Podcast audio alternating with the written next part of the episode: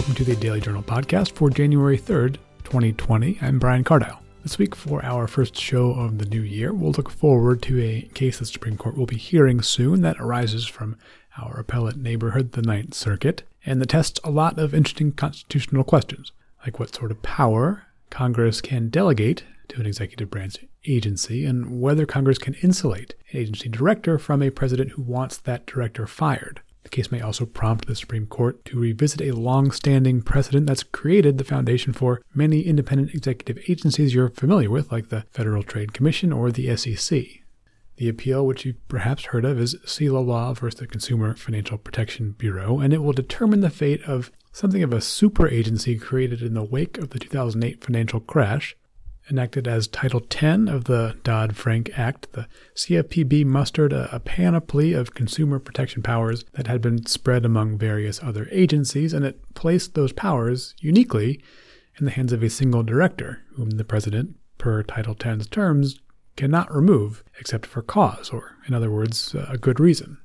The appeals petitioners and a very robust cohort of amici argue that provision conflicts with the Constitution's design that places the president, of course, at the top of the executive branch, obviously above someone like the CFPB director. So the argument continues, it can't be that the president couldn't dismiss an agency head if he or she wished for any reason. It doesn't have to be a good one. Interestingly, that argument has already convinced one Supreme Court justice, though it did so when Judge Brett Kavanaugh was still on the D.C. Circuit. He agreed then that the CFPB structure was unconstitutional, though a majority of the circuit's en banc court disagreed and preserved the Bureau's structure as originally designed. It did so largely based on an 85-year-old precedent, Humphrey's Executor versus the U.S. It's a case we'll speak about with our second guest today, Ilan Wurman, professor at Sandra Day O'Connor College of Law at ASU. That case upheld a for-cause firing provision protecting a commissioner of the then-nascent Federal Trade Commission, though, as we'll get into, the FTC and other independent agencies insulated from presidential dismissals generally have multiple directors, or commissioners, while the Consumer Financial Protection Bureau just has one. Our first guest today will talk about that unique structure, the single insulated director heading a massively powerful agency. The guest is Julina Karezma, professor at UC Berkeley Law and a fellow at Georgetown University Law Center, who spent almost 4 years as an attorney with the Consumer Financial Protection Bureau and also has advised private financial industry clients. As we hear, she very much champions the work of the CFPB, but she'll describe how and why the agency's design, how it was meant to be insulated from controversy and shifting political winds, has to a large extent backfired. The agency is, of course, in the crosshairs of this legal battle, and also the one Judge Kavanaugh ruled on. And also, as Professor Karezma will speak about, it's been sort of in limbo since its original director resigned in 2017, and two different people at the time claimed to be his proper successor. In short, political tumult has existed around this agency conceived as an independent, steady regulator meant to engender industry certainty and prevent another great recession. As we'll speak about, Professor Karezma has some ideas about how Congress could amend the agency's design to create the sort of independent body that attracts less political fire, like the FTC or the SEC. We'll also speak about her thoughts on how this case might play out when the Supreme Court hears it in just a few weeks. The challenger, Seila Law, and the government actually agree on one key question in the appeal, whether the for-cause firing provision is improper as applied to the CFPB's director. But Professor Karezma will discuss how the court might dispose of the case without even reaching that question and perhaps let Congress make some needed changes. Before hearing from our first guest, though, a quick word from our sponsor. This podcast is brought to you by Lawyers Mutual Insurance Company, protecting your practice through 2020 and beyond. Lawyers Mutual's resolution is the same as years prior, to protect members' practices with continued benefits. Lawyers Mutual's reputation of stability and consistency has thrived for over 40 years because of their members' loyalty, and they are proud that 93% of members renewed their policies in 2019. Lawyers Mutual offers more than just malpractice insurance to members, including free $100,000 cyber endorsement, a lawyer-to-lawyer hotline, and complimentary continuing legal education. Make visiting lawyersmutual.com one of your 2020 resolutions and find out more about their exclusive member benefits they offer to California lawyers. Okay, Julina Karezma is a professor at UC Berkeley and a fellow at Georgetown Law. Also, she spent nearly 4 years within the Young Consumer Financial Protection Bureau. She's also spent time in private practice advising financial clients and has written about the CFPB's structure for Loyola's Consumer Law Review. Professor, thanks for being here. Thank you. Before we get into some of the legal and policy considerations that the case will entail, it might be helpful to set a bit of context in terms of what this agency has sort of been through over the last few years. So it's finally reaching a point where the Supreme Court is taking a look at the structure of the agency and whether it's constitutionally permissible. But this fight has had some preambles, some preludes. There's been some previous litigation. There's also been just some interesting fights within the agency itself, something of a standoff between two individuals that believe themselves to be the proper heads of the agency a couple of years ago. More recently than that, I believe the current director herself has questioned whether the role she has is constitutional. So I guess just talk to me about the sort of recent few years and the tumult that seems to have attended this agency. Sure, no problem, Brian. Just to put everything into context here, this isn't just any federal agency. This is the Consumer Financial Protection Bureau. This is the agency that was built right after millions of Americans lost their home in the financial crisis of 2007 to 2008. And so this agency, this very important agency, was Congress's answer, and Congress had specifically designed it to be independent, and to be the regulator that focuses solely on protecting consumers. And as you alluded, this debacle had been brewing for some time. I just don't think people really became aware of it until 2 years ago. So November 2017, you had Director Cordray resign before his 5-year term was up, and on his way out the door, he appointed Deputy Director Leandra English to become the acting director. And that same weekend, Trump had appointed then OMB Director Mick Mulvaney to be the acting director. So both individuals show up Monday morning. Both of them send out emails to the staff that Monday morning, saying that they're the director and that staff should ignore any other emails to the contrary. So could you imagine if you were one of those employees who comes to the office and gets these dueling emails? And so the matter before the Supreme Court, it's going to be clear to everyone that we're on the cusp of yet another constitutional crisis. As you say, the sort of intention behind the agency is it being somewhat insulated from the various political winds that may blow. It certainly seems to be subject to some of those winds in the event you're describing from a couple of years ago. Let's dive into, I guess, how the agency is structured. I think folks sort of have a general sense of it, but there are a number of different characteristics that make it unique. One being that it is an independent agency as opposed to a typical run-of-the-mill executive agency. But what does that mean? What's the difference between a regular executive agency and an independent one like the CFPB? That's a great question. There isn't actually a legally established set of characteristics that define what makes an agency independent. So if you look at the Constitution, it makes no mention of, this administrative state. And that's why sometimes agencies, both independent and executive branch agencies, are often referred to as the fourth branch. And statutorily, the term independent agency is basically just a list of current government entities that Congress has designated to be an independent agency by statute. So first, there's just no set characteristics. And I think the way you look at independence is, to your point, whether it's insulated from political influence. So the executive branch agencies, the heads of those agencies serve at the pleasure of the president, whereas an independent agency is more thought of as having some insulation from the president. So the head of those agencies can only be removed for cause. To elaborate a bit more on what that means, what is a cause for which the head of an agency like the CFPB, what causes can give rise to the president being able to remove that director?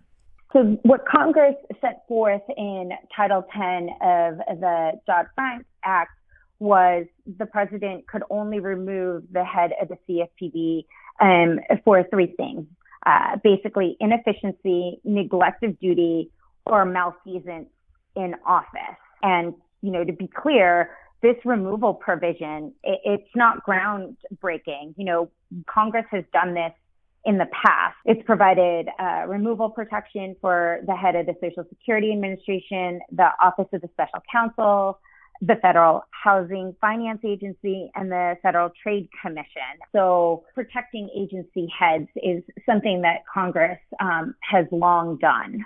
One question about that standard. So if challengers to the CFPB have complained that it requires too much of the president to show that the head of an agency like the CFPB can be terminated based on these reasons, that sort of suggests that it's a high standard to meet, and that the president couldn't just fire the head of the CFPB for policy differences. Do you know, I guess, how high that standard truly is? You mentioned that the head could be fired for inefficiency. Could the president say he or she has some different policy views from the head of the agency, and so therefore the president thinks the agency head is acting sort of inefficiently? I guess, how big of a burden is it for the president not to be able to fire unless there's some cause as determined under the statutory threshold?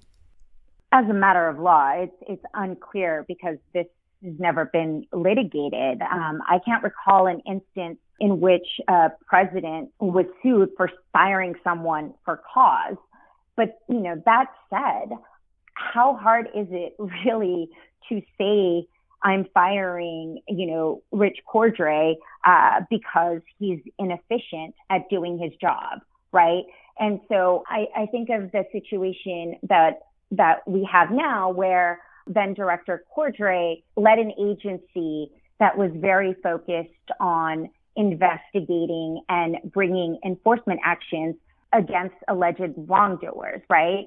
And then you have now a different director who is more interested in educating consumers so that consumers can help themselves. Now, those are definitely two different policy views.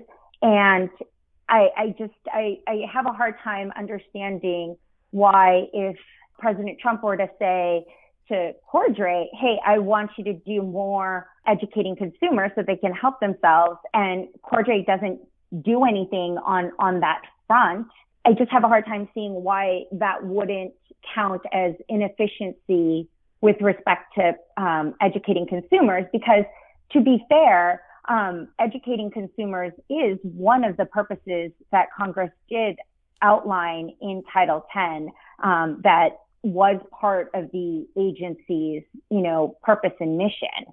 You mentioned that this for-cause firing standard has applied to other agencies that folks are familiar with, like the SEC and the FTC, right, the Federal Trade Commission.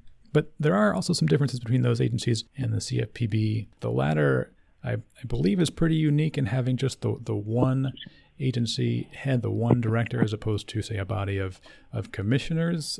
Is that true? And what other ways, as you've written about, is the CFPB kind of unique among even those unique agencies that have the for-cause firing standard?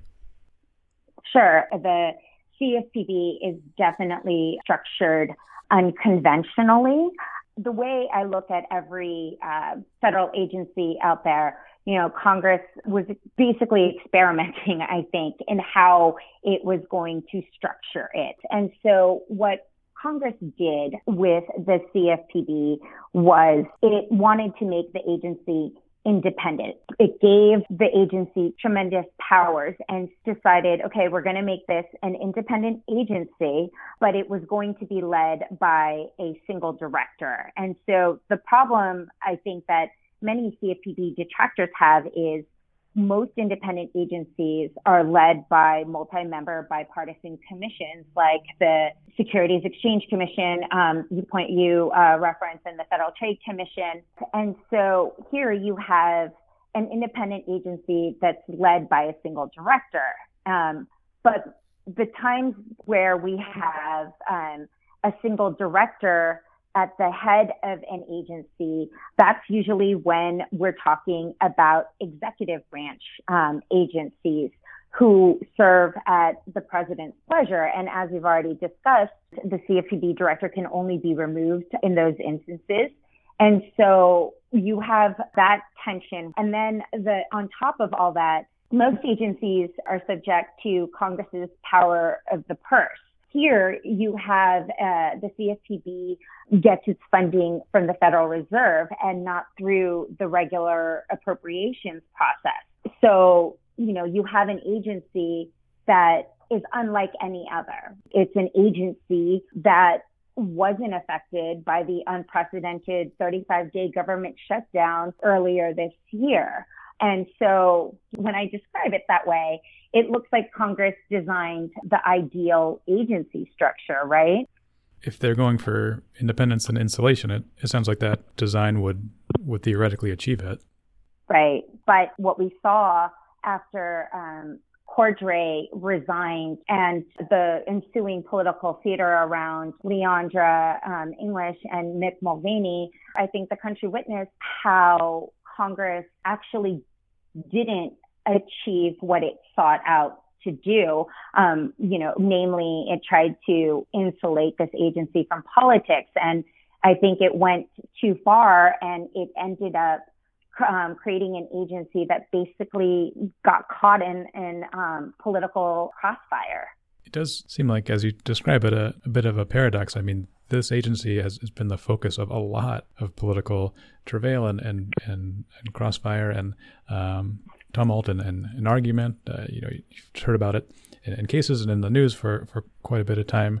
So it would seem that the idea of having an agency that can sort of run itself and not get obstructed or have its agenda influenced doesn't seem to have altogether been achieved. One other thing about the agency, you referenced that it, in addition to being independent and having a unique structure, it also has a pretty broad authority. You've written that the agency was sort of designed to pull together a bunch of different oversight and regulatory capacities that had been sort of spread out. Tell me just a bit about what the CFPB exactly can do, what the scope of its authority is.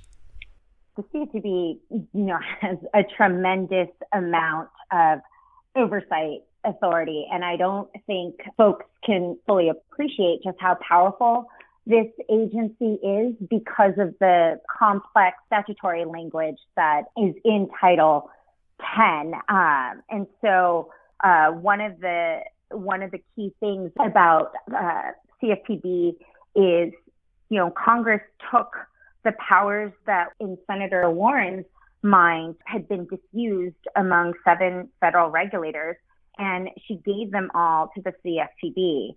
And the powers I'm alluding to are basically these 18 consumer protection statutes whose authority was spread out amongst the prudential regulators and the FTC. And Congress took all of that power and it dropped it into the lap of a single director.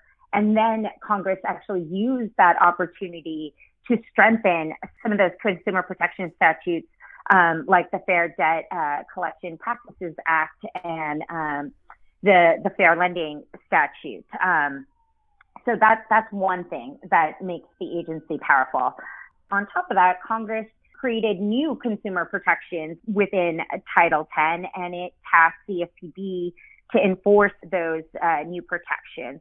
So if you think back to Section 5 of the Federal Trade Commission Act, the FTC could go after non-banks for unfair and deceptive conduct. But now with Title X, what you have is a situation where the CFPB can go after not just non-banks, but they can also go after banks for abusive conduct, as well as unfair or deceptive conduct. And so that really continues to have industry up in arms. And then I think what had really stunned Mick Mulvaney when he was the acting director was that CFPB also has the authority to basically expand its own regulatory jurisdiction. And what I mean by that is, so Congress gives CFPB,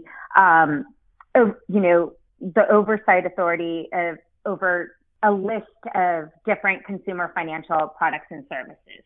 But it also gives the agency the authority to add to that list by rulemaking.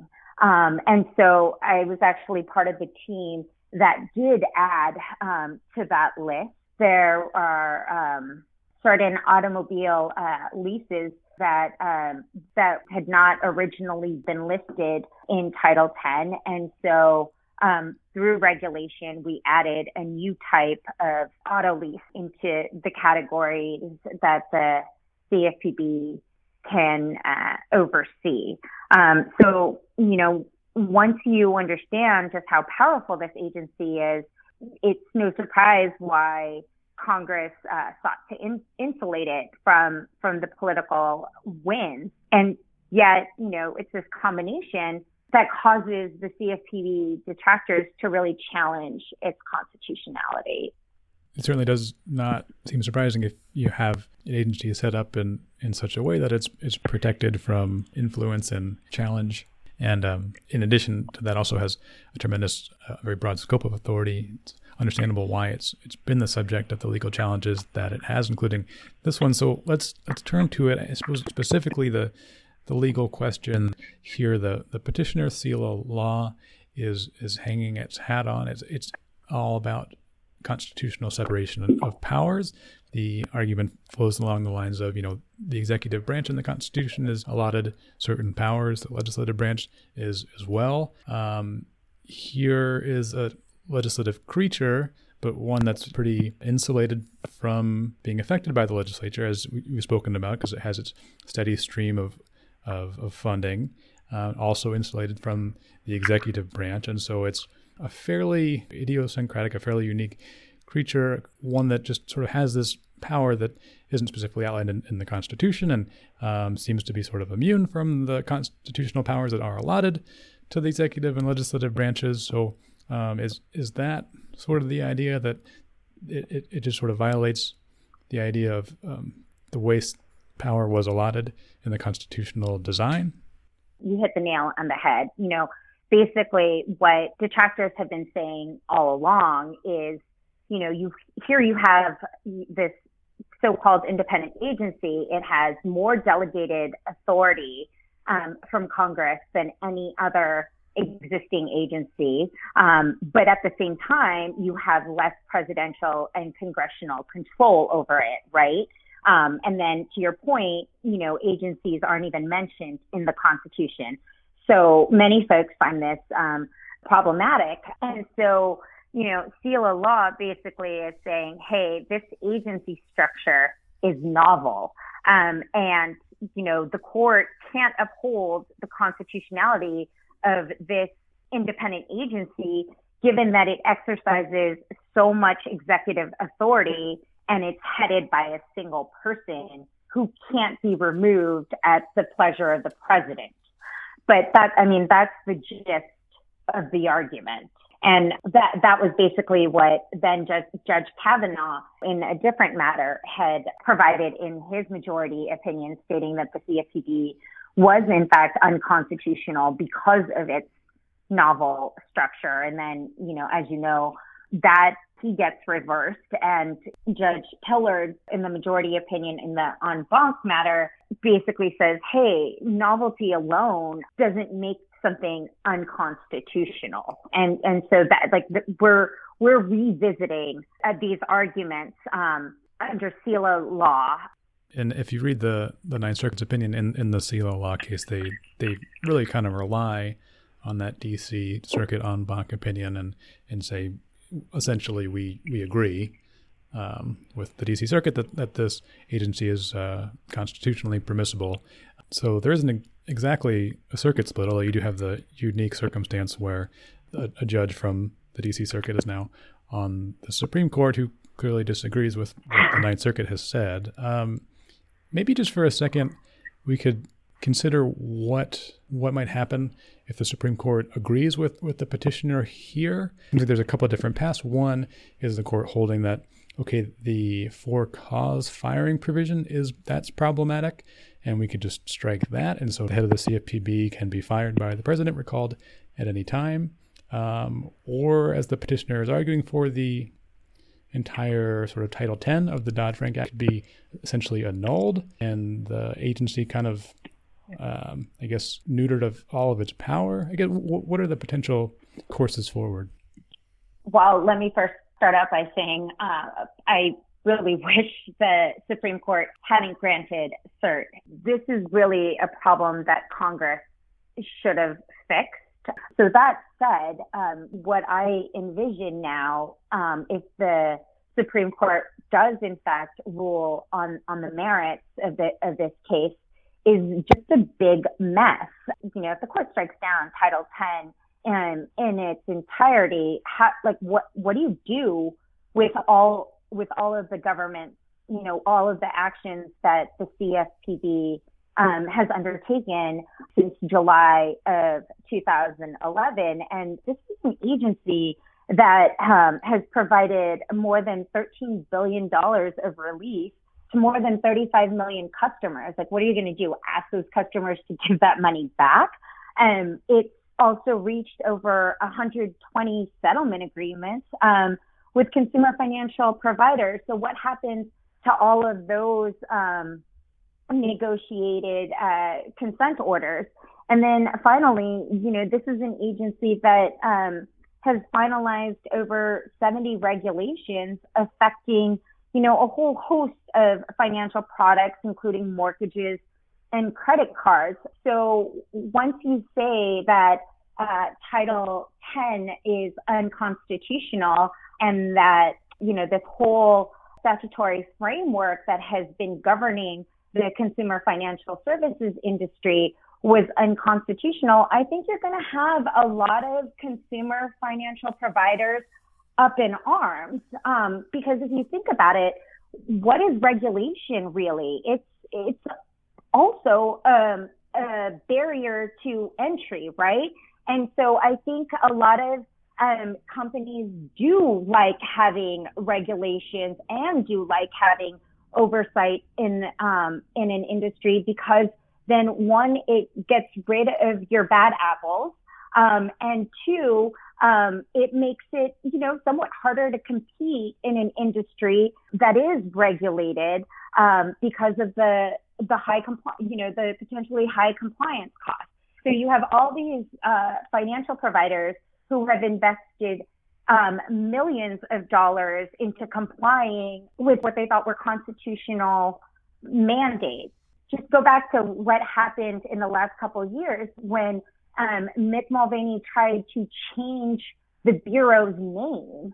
It was going to cost industry millions of dollars, and industry was up in arms about what they would have to do, you know, to their systems to just change an agency's name. So can you imagine what would happen to their systems if you then shuttered the CFPB? As a practical matter, you have a big mess on your hands. It's like asking, you know, the Supreme Court to unscramble a scrambled egg. And even if you don't strike Title X, it's in its entirety, and you were to do what then Judge Kavanaugh did in the PHH matter, and you were to just strike the for cause provision, I think you still have a problem there, because you still had an agency that was unconstitutional basically since it opened its doors back in July of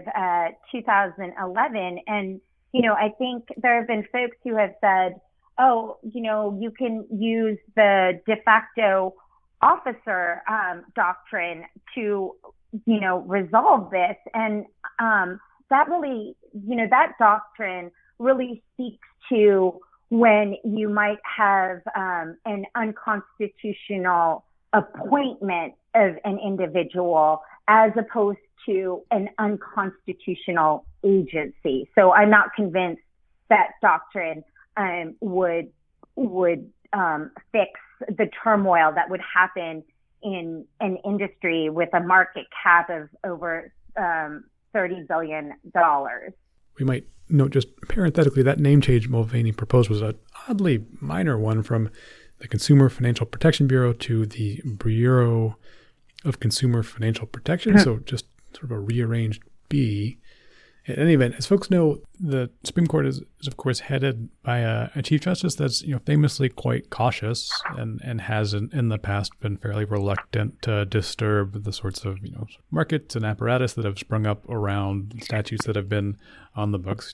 Had two opportunities to unwind, to strike down the Affordable Care Act and demurred in both instances. So you've written that there's perhaps a sort of maybe John Roberts style way out of rendering the agency unconstitutional in such a way that could cast the industry into tumult. Tell me about that argument. It's based on the idea that the two parties here aren't really disagreeing, or at least not altogether. The government has said in its papers, the government in the form of the CFPB in defense of itself is admitting that the for-cause provision is problematic, is unconstitutional. And so it's saying that, okay, there's a sort of compromise. All we need to do is trim that provision from the law, make sure the president can recall and fire the head of the agency at his or her will.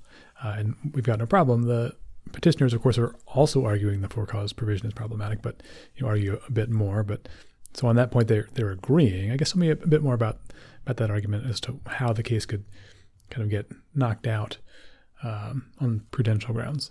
Right. If you take a look at one of the amicus briefs that was filed in this matter, Professor Morrison, he points out this brilliant way to let the Supreme Court off the hook, but still send a message to Congress of, hey, you've got to fix this, right?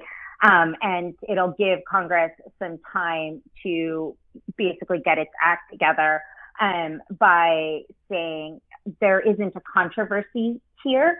You have the director of the CFPB basically agreeing that she serves at the pleasure of the president, and you have the president, the administration, saying that this agency serves at the head serves at the pleasure of the president. So what exactly is the controversy here? No one is being fired. No one has been attempted to be fired, and so without a real controversy, the Supreme Court shouldn't even be hearing this case. It would have been a totally different posture if Trump had tried to fire Cordray, back in early 2017, and refused to even provide an explanation for Cordray's firing. You know, there you would have a controversy. Here, I agree with Professor Morrison that I just don't see a controversy here yet. That's not to say that there isn't a constitutional crisis, given, as I pointed out earlier, when you have two people both claiming that they are the head of a federal agency, you have disaster written all over it. As you say, even if the Supreme Court were to sort of take that cautious course and leave for now the agency intact, you say there's still clearly a problem here that needs to be remedied. How might that come about? What is the sort of appropriate design that you know, having worked on sort of both sides of this for financial clients and also within the agency itself, how do you see the ideal design for the CFPB going forward? Let me first start out by saying that, you know, my idea for how to resolve this is largely influenced by what the House bill version of Title X looked like. And it had outlined that at a date certain, the agency's leadership structure would go from a single director removable only for cause, and it would become a multi-member bipartisan commission 3.5 years after the enactment of the statute. And so the way I look at it is this is what Congress needs to do to stop the, you know, to stop the political fighting over this agency and to stop the harms that have been happening in the industry since Director Cordray left is basically you do what should have been done back in 2013, basically, and you have Congress pass legislation now stating that the agency's leadership structure is going to transform into a multi-member bipartisan commission whose members can only be removed for cause, and then they have staggered terms, and you make the effective date sometime out in the future where no one knows who's going to have control of the White House at that point, so that both political parties face enough uncertainty that they're willing to just fix the structure without knowing, you know, who gets the benefit of getting to appoint the members of the new commission. So, as you spoke about the government sort of middle course here is that the for-cause provision is struck and the CFPB continues to operate, though more under the control of the chief executive. You also described something of a middle way here, but in yours, the for-cause provision stays. The layer of insulation remains. What changes is the number of folks in charge of the agency grows to a body of commissioners that are bipartisan and theoretically reach decisions based on some level of consensus. I guess why, in your view, is the right course not to, as this government suggests, just remove for-cause provision and go ahead with a single director, but instead to keep it and grow the agency's oversight to include a body of commissioners? I don't think enough folks understand how important it is for the Bureau to remain independent. It was really important in light of the 2007 and 2008 financial crisis. I think the government was right in trying to create an agency that was independent and that stood, you know, shoulder to shoulder with all of the other financial regulators. I think when you have an agency that is independent, it sends a message to the industry that, hey, this financial regulator, CFPB, is just as important as your Federal Reserve or your SEC and CFTC, so on and so forth. And so the independence factor was a bedrock principle of President Obama's financial reform. And I think you need to have that, not just so that the industry understands that consumer protection is just as important as safety and soundness, but also for the health of this industry. And I really think that with an independent agency, this time headed up by a commission instead of the single director, so you get away from arguing about the CFPB's legitimacy and you instead focus on, you know, real substantive issues, is that the commission structure is going to give industry this regulatory predictability that we haven't had ever since Cordray left office in 2017. You know, we had a situation where Cordray's enforcement group brought actions against payday lenders in 2017. And then in 2018, Mulvaney just quietly dropped those suits. And it creating whiplash in the industry where no one knows what's going to happen next. And when you have that kind of unpredictability, you have investors not willing to invest the money necessary for improvements in, you know, artificial intelligence, let's say. And so the way I look at this is my recommendation, which, like I said, tracks very closely to HR 4173, is that you retain the independence and you also provide this regulatory predictability that fosters investment and gives you, you know, consumer-friendly innovation. Okay, then just one last one. In terms of looking at the current court composition and how you might view this case, it sounds like we probably have a decent sense of how at least one justice will consider the matter. But otherwise, you know, how do you view the likely approaches the different justices might take, or the way the different advocates might try to persuade who you think is potentially maybe in the middle here or persuadable? So if I'm just counting votes, I think Chief Justice Roberts is actually going to be the swing vote to this case.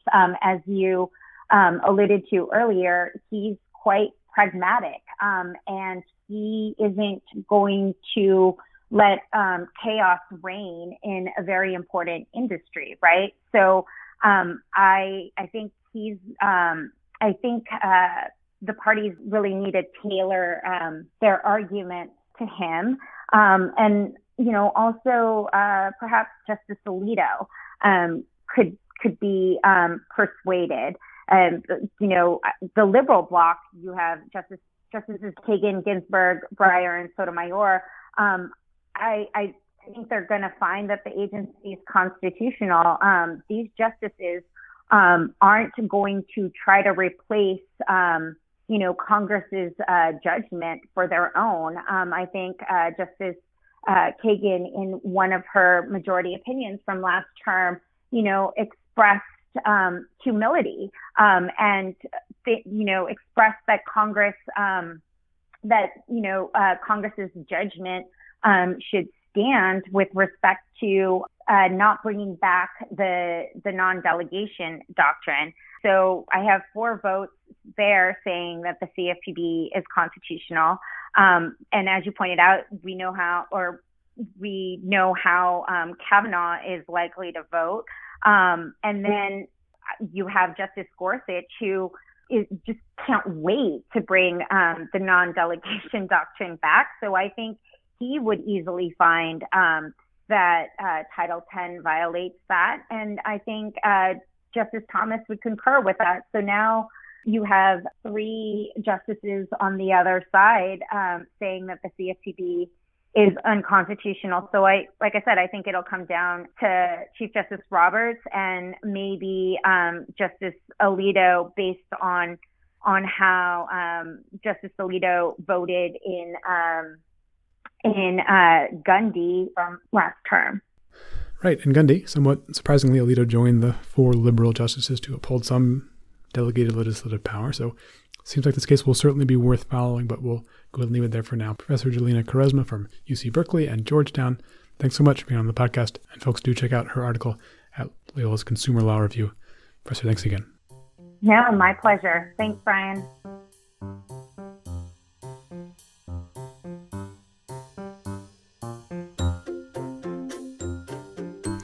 Before hearing from our next guest, a quick reminder for podcast listeners that tuning into our show isn't just a good way to keep abreast of major legal matters, but also a way to keep your CLE credits up to date.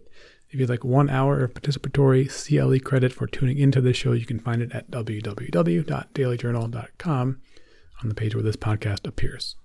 Okay, one part of the Seila Law case Professor Karezma and I did not cover much is the overhanging major precedent Humphrey's Executor versus the U.S. That case essentially provided the basis for both the D.C. Circuit and the Ninth Circuit in this Seila Law case to uphold the CFPB structure. But as my next guest will discuss, the petitioners and many supporting amici in the case argue that Humphrey's Executor should be revisited and perhaps overturned. Our guest, Professor Ilan Wurman from Sandra Day O'Connor College of Law, submitted a brief for one of those amicus, and he joins me now. Professor, thanks for being here. Thanks for having me. So your brief and several of the amicus briefs and the petitioner's brief and also the government's brief really acknowledges that there's a Supreme Court precedent overhanging this case that's going to demand a bit of the court's attention, or at least very well could, and that's the Humphrey's Executor case, dealing mostly with the contours of executive authority over subordinate officers within the executive branch, like, say, the head of the CFPB. That's right. Folks have probably heard of this case. It certainly comes up a lot in confirmation hearings, but maybe don't know some of the details. Could you just walk me through, I guess, the background on it and the court's holding in Humphrey's Executor? Sure. So Humphrey's Executor involved a commissioner of the Federal Trade Commission. The FTC was sort of set up as this independent commission with multiple commissioners. They were typically not more than a bare majority, could be a member of a particular party, and so on. Well, FDR gets elected President Roosevelt, and he wants to start implementing his New Deal policies, and there is a recalcitrant FTC commissioner who's hostile to the New Deal policies, and so FDR wants to remove him. The problem is that the statute only allowed removal for cause. So the statute specified that the president or a commissioner could only be removed for inefficiency, neglect of duty, or malfeasance in office. Well, FDR just said, look, we have different policy views on this matter, and I want you sacked. And he says, I refuse to resign. And so FDR said, you're hereby removed, and didn't state any, cause, certainly not any cause under the statute. So it's clear that they just had a policy disagreement on how the New Deal should be implemented. So Humphreys, the sacked commissioner, continues to claim that he's the legitimate commissioner, or a legitimate commissioner entitled to his salary. At some point, he actually dies, and so his estate takes over the claim for the salary, and so that's why it's Humphrey's Executor. And so that's the background for the case, and the question is, was it lawful for FDR to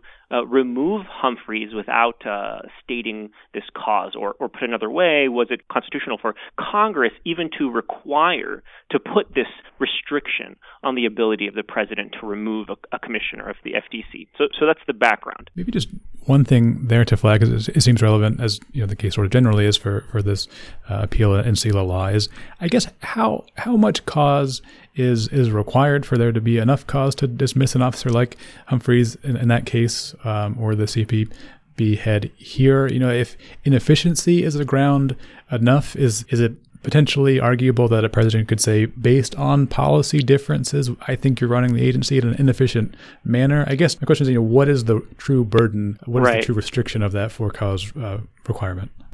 That is a great question, and no one knows.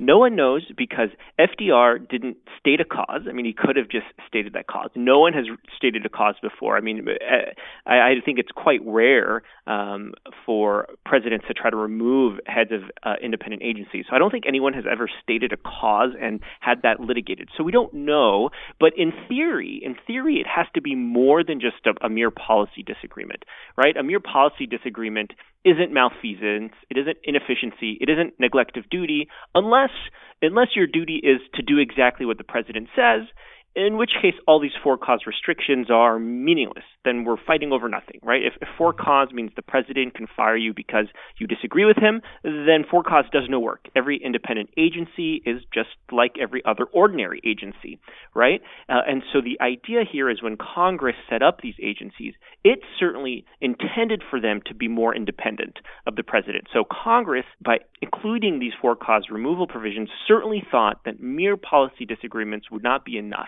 But, if the Supreme Court were to come in and say, we decide that it's sufficient cause, if they disagree, then okay. They basically reversed Humphrey's Executor without having to reverse Humphrey's Executor.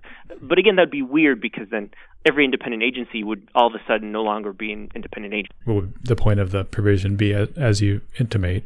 Then just to not get ahead of ourselves, the court in Humphrey's Executor, it disagreed with FDR's construal of how his powers should be applied instead, that FTC commissioner, notwithstanding that for-cause requirement was permissible, that was okay under the Constitution, correct? That's right. So the court basically upheld the structure of the FTC. So it held the removal was unlawful because, again, FDR hadn't stated any cause. And so this is a cornerstone case supporting the modern administrative state, if you will. It justifies or provides constitutional support to independent agencies. So the Supreme Court upheld the structure. How did it uphold this structure? Well, the court said some kind of weird things, which I guess we'll probably get into a bit later, but it said things like the commission, and here I have the opinion in front of me, the commission occupies no place in the executive department. It exercises no part of the executive power. Instead, the commission was a body created by Congress, and here's another quote, to carry into effect legislative policies embodied in the statute in accordance with the legislative standard therein prescribed. The body is supposed to fill in and administer details embodied by a general standard. And in doing so, the court said that the commission acts partly quasi-legislatively and quasi-judicially. Okay, so those are some quotes. So what's weird about this? The court basically said, we have an agency here that's not exercising legislative power, right? I mean, if it were exercising legislative power, Congress has to exercise that power under our Constitution, right? The Constitution vests Congress with the legislative power. Okay, so the commission, it's not exercising legislative power. Now, it's also not exercising judicial power. Otherwise, if it were, again, that would have to be done by the courts. Okay, so it's not exercising legislative power. It's not exercising judicial power, but it's not exercising executive power either. Otherwise, the president would have to exercise it. In other words, the court here sort of invents a new category of power, a category of quasi-legislative, quasi-judicial power that doesn't have to be controlled by Congress, doesn't have to be done by the courts, and doesn't have to be controlled by the executive. And this is a category of power that can be exercised by these new institutions altogether, these independent agencies. And so it's a bit weird, and maybe I'm getting a bit ahead of myself here, but as you may know from the brief that I filed on behalf of some other law professors, I think the reasoning of the court in Humphreys here is highly questionable. But that was its approach, at least in that case. And so that case, as we've discussed, it's been around for a while and informed the basis, the foundation for much of what has grown up since the New Deal to be referred to as the administrative state, flourishing of administrative agencies and agencies that do sort of execute those sorts of quasi-legislative and quasi-judicial functions. So it hasn't really, budged since that holding. And now, understandably, kind of both sides will invoke it, will reference it in this case that the Supreme Court's going to hear. The independent agency in question, the CFPB, its supporters have invoked the case to say, well, look, the for-cause provision, the restriction on the president, was deemed by the Supreme Court there to be entirely constitutionally permissible. On the other side, those challenging it will point out, also correctly, that the FTC is a multi-member commission, unlike the CFPB, which at the moment only has one director. And so you really can't, it's not all fours, that situation with this one, and there are important distinctions, that, of course, being the main distinction. So I suppose, is that the main way in which the sides sort of differ as to how Humphrey's Executor plays into the case here? Yeah, that's exactly right. Look, if the court does not revisit or overturn Humphrey's is a pretty good argument in favor of the CFPB's constitutionality. It's not foolproof, and we say it's not foolproof in the brief that we filed. But again, Humphrey's Executor, what the court said there was that it was the nature of the power being exercised, this quasi-legislative, quasi-judicial nature of the power. Now, as I've suggested, and hopefully we'll get more into, I think that's baloney. They're making up this new category of power completely uncontemplated by the Constitution. But the Supreme Court, 9-0, by the way, in Humphrey's Executor, which is also something we can get into, decided to classify this power as quasi-legislative and quasi-judicial. That was the basis of its holding. Nothing in the constitutional part of its holding depended on the nature of the FTC being this bipartisan, multi-member board. Having said that, the nature of the commission, right, its nature as this bipartisan entity where there are multiple commissioners in staggered terms across various political parties, It was the nature of the commission that allowed the court to say, look, Congress intended this agency, okay, to act as neutral experts. They were supposed to be impartial, right? Impartial and neutral experts. That was the whole idea of these independent agencies, and arguably that's the background against which the court was willing to say that the agency was exercising this quasi, judicial, quasi-legislative type power, because they were exercising an administrative type power. They were impartial, they were neutral, they were expert, and so on. Well, again, the whole idea is that a bipartisan multi-member commission can be maybe expected to be expert and neutral. Can we have that expectation for a single person of a single political party in charge of an entire, a sweeping portfolio of dozens of consequential statutes? So that would be the argument to distinguish Humphrey's Executor from what's going on in the CFPB. So, on the one side, to support the CFPB, it's the nature of the power that mattered, not the nature of the commission. On the other hand, you can argue that the nature of the commission was absolutely essential to the court's general way of thinking about administrative agencies and their impartiality and their neutrality and their expertise, things that we really can't expect of, a single director of a highly consequential agency. You prefaced the arguments against why Humphrey's Executor is good precedent. We should say the court might not necessarily need to really wrestle too much with whether or not that precedent stays on the books or not to solve this case. There are other ways it could go about it. But if it does, reconsider or just consider at all Humphrey's Executor, you've argued it should be overruled. In your brief, on behalf of a cohort of separation of powers scholars, what is the core argument for why Humphrey's Executor is bad law? Yeah, so just to clarify, we don't actually tell the court that it should be overruled because, given the word limits, we didn't have space to address stare decisis and things like that, which we felt we had to. But what we do say is that Humphrey's was wrong, and therefore the court should at least consider revisiting it. Why is Humphrey's wrong? Well, I've sort of suggested this a little bit because the court there was making up this entirely new category of power, completely uncontemplated by the Constitution. The Constitution, okay, of the United States recognizes legislative power, executive power, and judicial power, and establishes three branches that can exercise those powers. Now, it's very important to understand that none of this is to say that more than one branch can't exercise a given kind of power. Some powers overlap. Some powers can be exercised by more than one branch. So an example that I love referring to constantly in my administrative law class when I teach my students this is from the get-go. In 1789, George Washington issued regulations, basically rulemakings, to help enforce a pension statute, okay? Could Congress have done that? Could Congress have exercised that power? Of course. Look, Congress can always legislate in more detail. It could have taken Washington's and Henry Knox's regulation and baked it right into the statute. But it didn't have to do that. It was the kind of detail of implementation, detail of administration, that it's okay for the executive to do it. When the executive makes this regulation, we're okay calling it executive power because it's helping implement the laws. So put another way, executive power sometimes takes legislative or adjudicatory forms, right? In implementing a statute, an agency can enact a rulemaking. In implementing a statute, the executive has to decide whether the law applies to this set of facts. That's like an adjudication, right? So executive power takes regulatory and adjudicatory forms. So it can look like legislative power. It looks like judicial power. Maybe put another way, the executive sometimes does things that could be also done by Congress and could also be done by the courts. But so long as it's sufficiently executive in nature, when the executive does it, we call it executive power. And it's okay for the executive to exercise that power, even if Congress could have done it if Congress wanted to, or if Congress could have assigned it to the courts.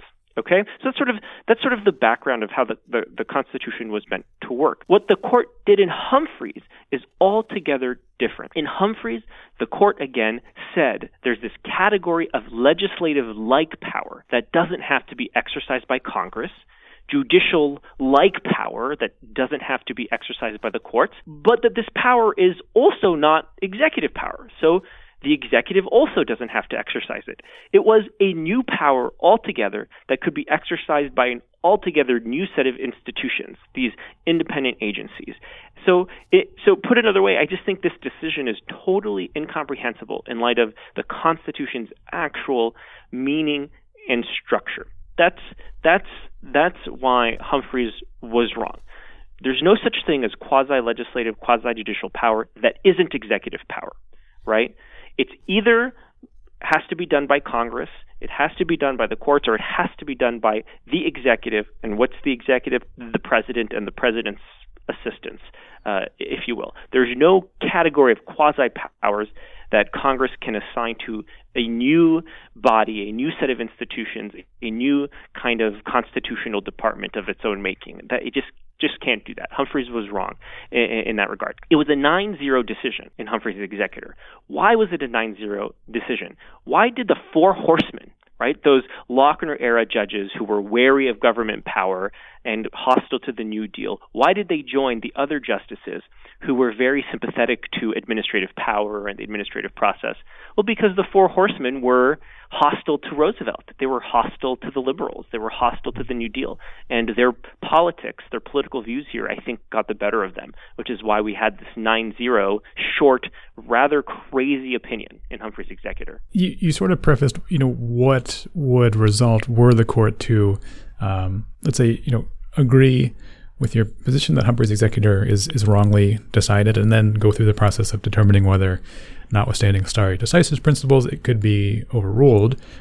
Say it takes that course. I guess, what consequences come as a result of that? Are we talking about, 70 years of SEC or FTC decisions and decades of SEC rulings and all sorts of agency actions that are then sort of cast into doubt? I mean, any independent agency, whatever it's done since its founding, do we have to consider that unconstitutional, ultra-virus type action? I guess what's sort of it seems like that is a big step for the court to take. I know parties are urging it, but it does seem like there's, a lot of danger going that way. At least it would certainly precipitate quite a bit of a tumult. Well, so there are a few things we have to think about. One is the impact on the CFPB itself, right? If the CFPB is declared to be unconstitutional, structured for whatever reason, that does, I think, cast into doubt the validity of judgments and so on, because if they say Humphrey's Executor shouldn't extend to this, that it was never intended to extend to this, right? Suppose they don't overturn Humphrey's. I think the validity of enforcement actions brought by the CFPB are very serious, and maybe previous parties can invalidate enforcement actions. I'm not entirely sure about that, by the way. I'm not an expert on the remedial side of this thing. But if they just overturn Humphrey's Executor, the implication is pretty big for FTC, SEC, and so on, in the sense that the president now, any future president, will be able to control and shape those commissions by just sacking and removing the commissioners, right, and then trying to appoint, by and with advice and consent of the Senate, their own people onto the commissions and so on. Though there is still some limits there, because in the statutes, for example, they would still have to nominate someone of the other party, right, if more than a majority already had it. So there are some on the restrictions on the president on the appointment end. So it has some impact. The president would be able to fire and so on these officials. But I don't think it would cast doubt, on like an FTC judgment or enforcement action from 1945, right? I mean, the law can be X at one time, and all the judgments and enforcement actions that have taken place in that time period can be valid. Then the law can change, at a future time, and then that's fine. What happened in 1945 is still okay. Those would only be called into question if it turns out that this had been wrong all along, and they had been doing something wrong all along, but they hadn't been doing something wrong according to the Supreme Court in 1935, right? So if the Supreme Court overturns Humphrey, it would be changing the law. And so I don't think, and that's okay. That doesn't cast doubt on all of these judgments and enforcement actions from the last several decades. But it does have, obviously, quite an interesting impact in terms of the president's relation to all of these agencies moving forward. One of those implications would be, essentially, do we no longer have what is referred to as an independent executive agency? I think that's right. If it's a big if the court does overturn Humphrey's Executor, then I think that means we no longer have independent agencies. I mean, they'll still be on the books, right?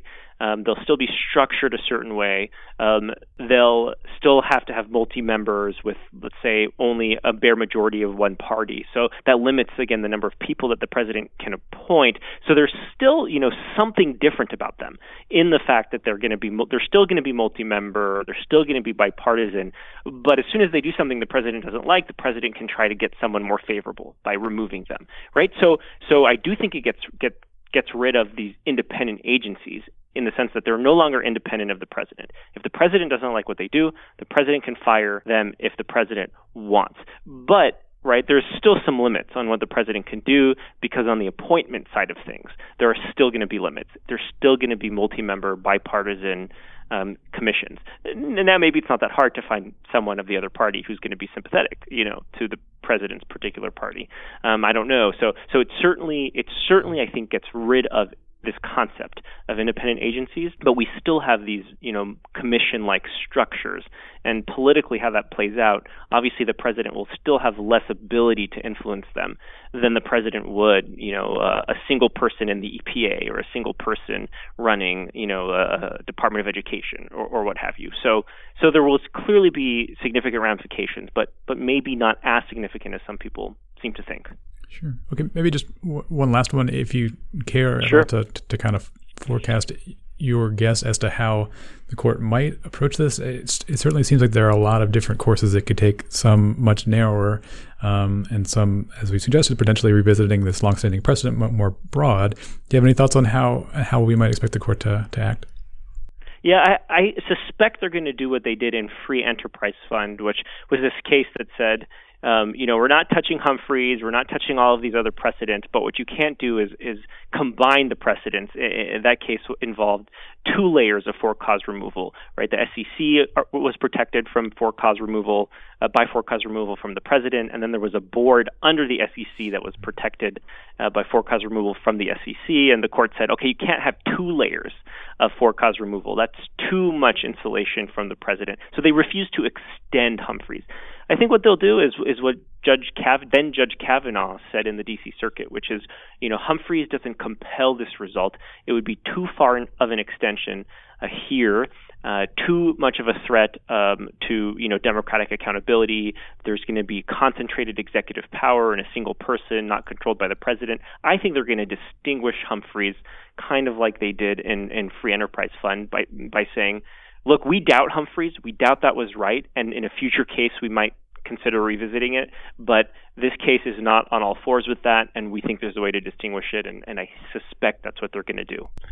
Okay. Well, we'll find out later this term, but we'll go ahead and leave it there for now. Professor Ilan Wurman from Sandra Day O'Connor College of Law, thanks so much for being on our podcast. Appreciate it.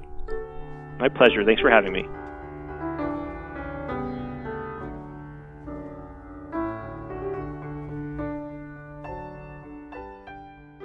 Okay, that's all for our first show of 2020. Before I sign off, don't forget that this podcast is brought to you by Lawyers Mutual Insurance Company. Lawyers Mutual is exclusively dedicated to insuring and educating California lawyers, protecting and advancing their practices, clients, and their futures. Learn more about the company by visiting www.lawyersmutual.com or calling 818-565-5512 or by emailing lmic@lawyersmutual.com. Also, one more quick thanks to both of my guests, Julina Karezma and Ilan Wurman. Thanks also to my production staff here, principally Heinrich Nilsson. And thank you. Don't forget that CLE credit is available for having listened to this podcast. Just find it at www.dailyjournal.com. I'm Brian Cardell. Look forward to speaking to you next Friday. Have a great week.